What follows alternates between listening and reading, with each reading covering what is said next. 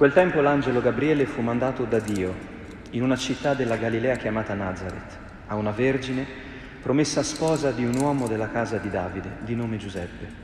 La vergine si chiamava Maria. Entrando da lei disse, rallegrati, piena di grazia, il Signore è con te.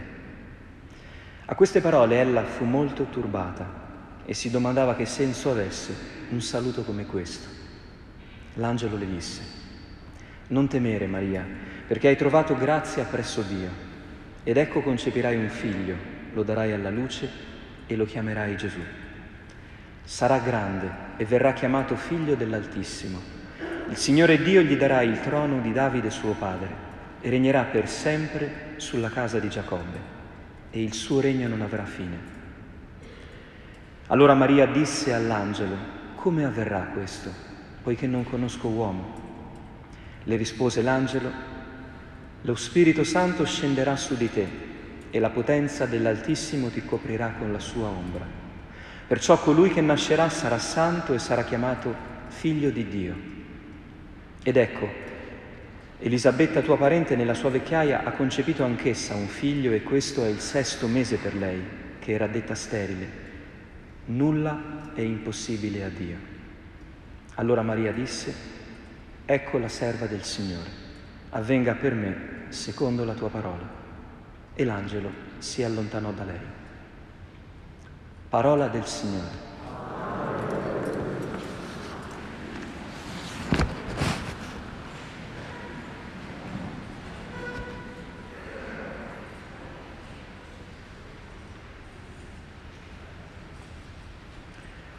Questa mattina nel nella sala caffè dove ci vediamo noi frati appena svegli per bere un caffè e cominciare a riprendere contatto con la realtà, ho incrociato uno dei nostri frati più venerabili, cioè più saggi, più anziani, così che eh, mi confidava, ma questa mattina io che cosa devo dire nella messa dell'Immacolata? Cosa possiamo dire di questo grande mistero? No?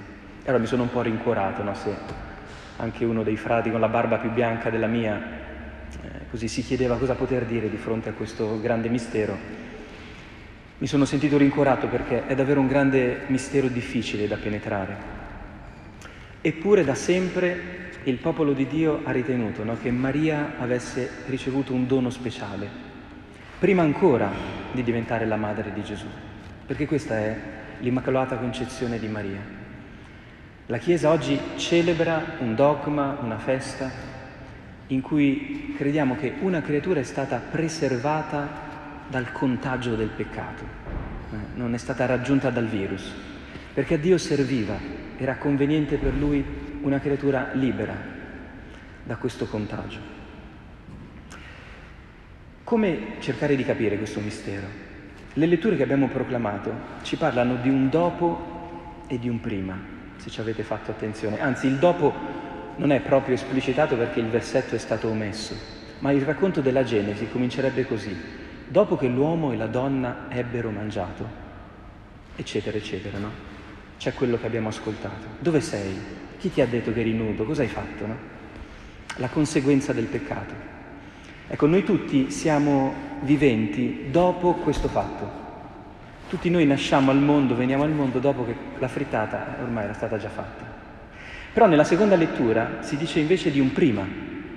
In Cristo Dio ci ha scelti prima della creazione del mondo. Ecco allora la festa dell'Immacolata è da collocare tra questo dopo e questo prima. In che senso? Maria è stata concepita senza peccato prima che il Signore Gesù ci salvasse dai nostri peccati. Ma come noi è nata dopo il peccato. Allora capite che è una festa molto difficile, no? Come può qualcosa che è prima essere dopo e qualcosa che è dopo essere prima?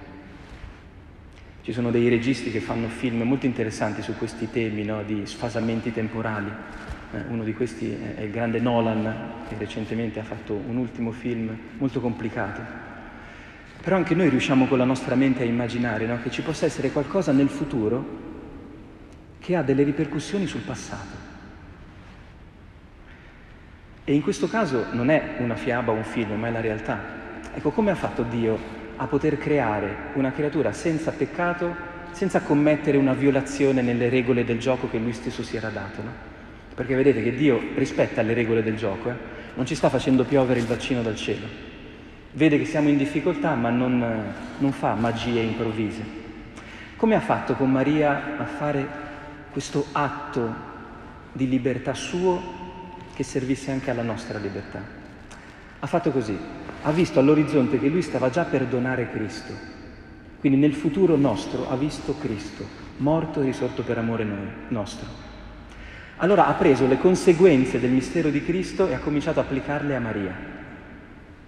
Maria è la prima che gode, potremmo dire così, di qualcosa che non è ancora avvenuto, ma sta per avvenire. Non so, è come uno no, che ha ricevuto dei soldi e comincia a spenderli prima di aver riscosso l'assegno in banca. Ha fatto così Dio. Ha cominciato a ritirare gli interessi di Cristo e li ha applicati a Maria.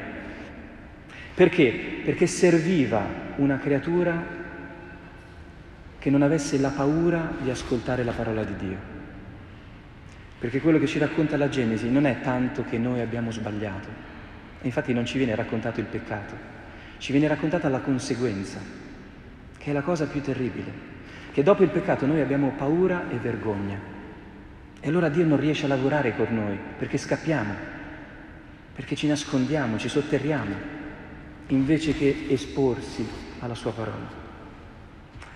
Invece Maria fa questa cosa straordinaria che rompe questa frattura no, fra il dopo e il prima, dice eccomi, sono qui, attiva i servizi di localizzazione sul telefono, avete presente che noi possiamo attivare o disattivare no? quella, quella funzione che ci dice dove siamo adesso qui, se non vogliamo essere rintracciati da nessuno? Ecco, Maria è come se dice a Dio, sto qui, sono qui e ora, parlami. Questo vuol dire eccomi non ha paura. Guardate, noi tante volte trascuriamo questa prima parola, ma nella preghiera la prima cosa che dovremmo dire a Dio è sono qui, ci sono, ci sono davvero. Cioè se tu mi dici qualcosa, io mi rendo disponibile. Questa è la rivoluzione di Maria, che apre il mondo al suo futuro, al meglio della nostra umanità che è stato Cristo. Capite, per avere speranza nel futuro noi dobbiamo essere molto nel presente. Dobbiamo aderire molto al qui e ora, a quello che succede adesso. Questo è, è il cuore di Maria, è come funziona la Vergine Maria. Il serpente, che invece è un grande pubblicitario, aveva ingannato i nostri progenitori facendogli credere che si poteva essere eh, così presenti alla vita senza pagarne tutte le conseguenze. No? Non morirete affatto, Sapete che il grande segreto della pubblicità no, è farti credere che il costo è zero. Eh, le cose a costo zero, ricordatevi, vogliono dire che stanno comprando voi, che il prezzo siete voi. Questa è una regola fondamentale no, nell'economia in cui viviamo. Quando qualcuno ti dice che qualcosa è gratis vuol dire che l'olocausto sei tu. Fateci caso, ma tutto funziona così. E infatti il serpente agisce in questo modo con Adamo ed Eva. E qual è stato il problema di, dei nostri progenitori? Che hanno abboccato come dei pesci. Non si sono messi in dialogo fra di loro, con Dio, potevano fare mille cose. E hanno fatto l'unica sbagliata, abboccare. Sono stati dei creduloni. E questo è il modo con cui spesso il nostro peccato si manifesta. Questa è la differenza fra Maria Immacolata e noi, che siamo un pochino maculati che noi crediamo alla prima offerta di felicità che ci capita accanto.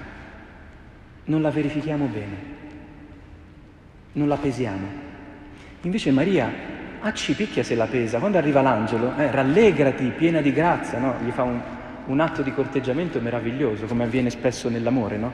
quando due innamorati si incontrano. Eh, è la, è la, fiera delle, delle, cose belle, no? E uno dice, ma che bella persona ho incontrato, guarda, e subito uno abbocca all'altro, no? Invece Maria, turbata, si è messa a riflettere. E poi ha anche il coraggio di dire, ma tu che mi dici queste cose, guarda che io non conosco uomo. Cioè si ragiona con l'angelo. Capite? Questo è un cuore immacolato. Noi spesso ci immaginiamo Maria no? come una specie di bambolina che dice sempre sì, che china la testa, non, quasi all'intuizione immediata delle cose, la scienza infusa. No, no, Maria pensa, riflette e dialoga e questiona con l'angelo, finché il suo cuore non si convince. E perché fa così? Perché è senza peccato. Quindi essere senza peccato significa essere liberi, responsabili, padroni della nostra vita, anche davanti a Dio. Questa è, è, è la traccia dell'assenza del peccato. Non avere né paura né vergogna di fare domande finché il nostro cuore non è convinto. Guardate che noi pecchiamo tante volte quando diciamo troppo in fretta sì o troppo tardi no. Perché non pensiamo? Abbiamo paura di dire i no e abbiamo troppa fretta di dire i sì. E questo ci espone a un sacco di complicazioni. Tante scelte le sbagliamo semplicemente per questo perché nascono ancora dalla paura e dalla vergogna. Maria invece ha un atteggiamento tutto diverso e, e, succede una cosa diversa da quella che è accaduta nel giardino dell'Eden. Nel giardino dell'Eden avete sentito, c'è l'uomo no, che viene colto in flagrante e dice la donna. Allora Dio va dalla donna e la donna dice il serpente. È tutto uno scaricabarile. Quando l'angelo va da Maria, Maria cosa dice? Io. Non punta il dito contro nessuno. Dice, come posso io? Come, come posso fare questa cosa? Io non conosco uomo. Capite, la grande eh, lezione dell'Immacolata per tutti noi è che noi possiamo ritrovare il coraggio di esporci nella vita, di partire da noi stessi, non sempre dall'altro, che come sappiamo ha torto, mentre noi abbiamo ragione parte da se stessa Maria, è senza peccato perché è libera, è libera di decidere, è libera di scegliere. E per questo può generare la speranza della nostra umanità che è Cristo. Allora capite, la piena di grazia, sapete che in Oriente la chiamano così, noi la chiamiamo immacolata, senza macchia, un po' una descrizione al negativo, gli orientali cristiani la chiamano tutta santa eh, o piena di grazia. Ecco, questa parola di cui Maria è piena, la potremmo anche definire vita, piena di vita, tutta vita. Oggi noi celebriamo una donna che non ha avuto paura di vivere, di percorrere il sentiero della vita. Perché di fianco a lei c'era un uomo, tra l'altro, che si chiamava Giuseppe, che aveva un nome bellissimo. Giuseppe vuol dire Dio aggiunge.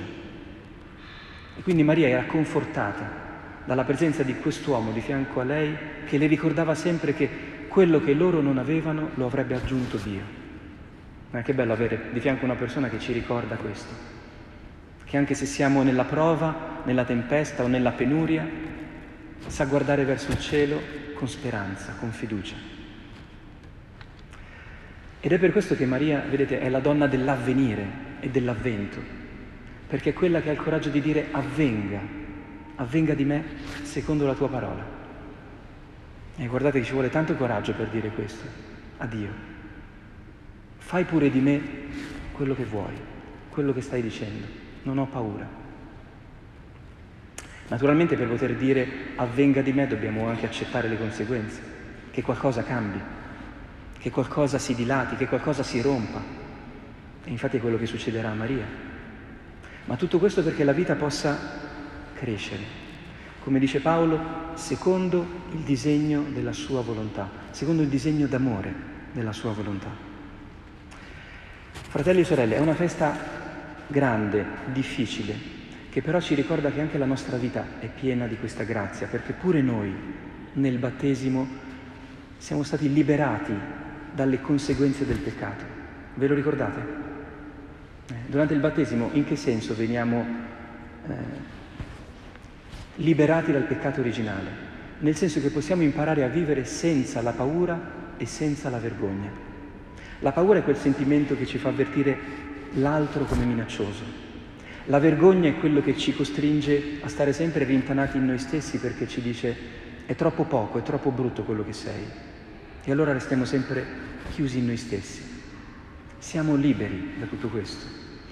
Ogni tanto sentiamo la paura e la vergogna, ma Maria ci prende per mano oggi proprio per insegnarci a vivere liberi da tutto questo, per poter dire al Signore anche noi siamo qui e se vuoi, se hai qualcosa da dirci, avvenga pure per noi secondo la tua parola. Così è venuto Cristo duemila anni fa nel mondo, così continua a venire. Se incontra cuori liberi dalla paura e dal sospetto che aprono le porte alla, alla grazia della sua parola.